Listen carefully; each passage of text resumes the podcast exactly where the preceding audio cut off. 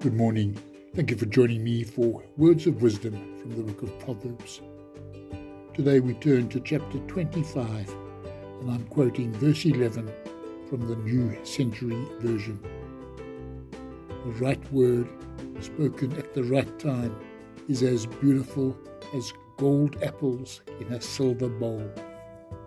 Thank you for listening. Have a wonderful day.